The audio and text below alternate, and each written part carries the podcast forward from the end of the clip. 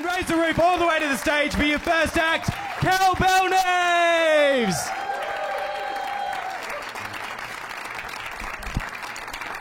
Thanks, Huey. G'day, folks.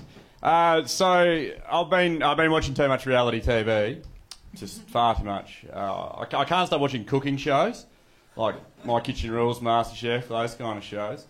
So I watch them when I come home from work. You've seen you, you watch those shows and you look at what they're cooking and then what you're eating. yeah, good on you. I got a bloody job, mate. You go work all day and see if you could give a shit whether you can pour gravy in the shape of a love heart. And then they interview him, like, oh, I don't think the judge is going to like what I've cooked because my ice cream didn't come out in the shape of a seahorse. And they cook all this fancy food on those shows, but there's nothing there. Like, three hours' worth, they've cooked about that much food. it's not good enough.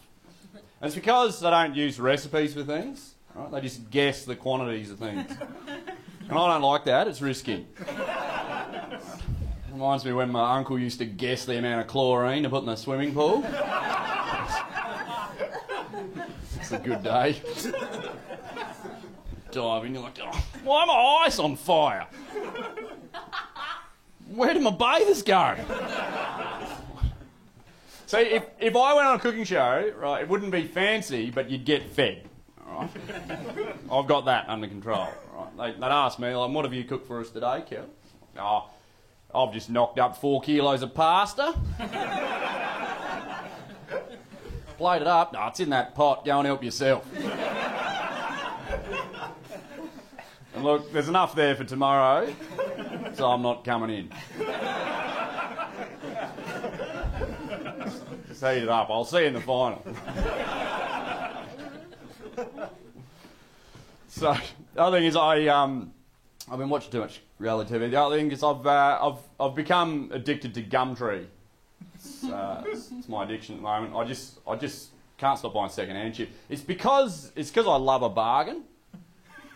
I love love a bargain. just love it. That's one of the reasons why quite often I don't tap on on public transport. if you get away with that, that's a bargain. It's an absolute bargain. So, I, and I, I love it. I get all kinds of things on Gumtree. Like recently, I got a free couch on Gumtree. Free. And my housemates were like, well, do we really need another couch? I said, you don't understand. It's a free couch. of course we need it. So I went around and got it, got it home inside, and yeah, turns out we didn't need another couch. so I was like, oh God, what do I do with it now? I know. So I chucked it back on, on Gumtree, sold it for 20 bucks. Right, that's a good result.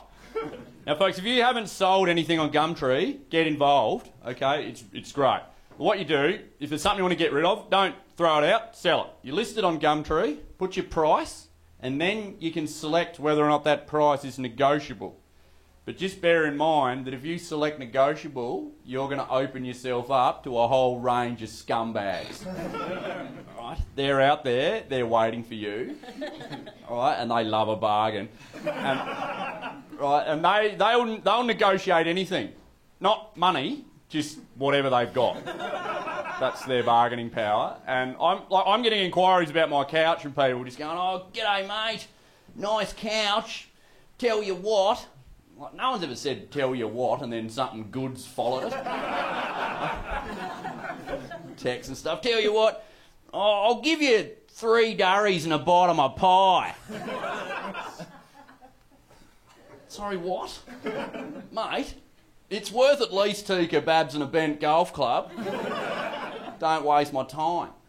It's like, oh, come on, mate. You can have a pat of my dog as well. What kind of dog is it? Border collie. Oh, go on then. That's a fair trade. The last thing I'll tell you. Last week I was I was on a flight, and uh, I got seated in an emergency exit row, and the air steward came round and just said, in the unlikely event of an emergency, we may need to open that door. Would you be willing to assist? And I've said yes. And the bloke next to me has just looked up and just gone, I'm a pilot. yeah, good on you, mate. That wasn't a bloody question. Like, if we reach a stage where that door needs to be open, your skills as a pilot are completely useless to us. Right? You had your go, your job was to keep it in the air. In fact, there's someone up there doing it now, so you may as well just familiarise yourself with a brace position and shut the hell up. Right? Really, in that situation, we need someone that's good at opening doors. So, like, if the steward had to come round and said, in the unlikely event of an emergency, would you be willing to assist? And you've said, I'm a concierge.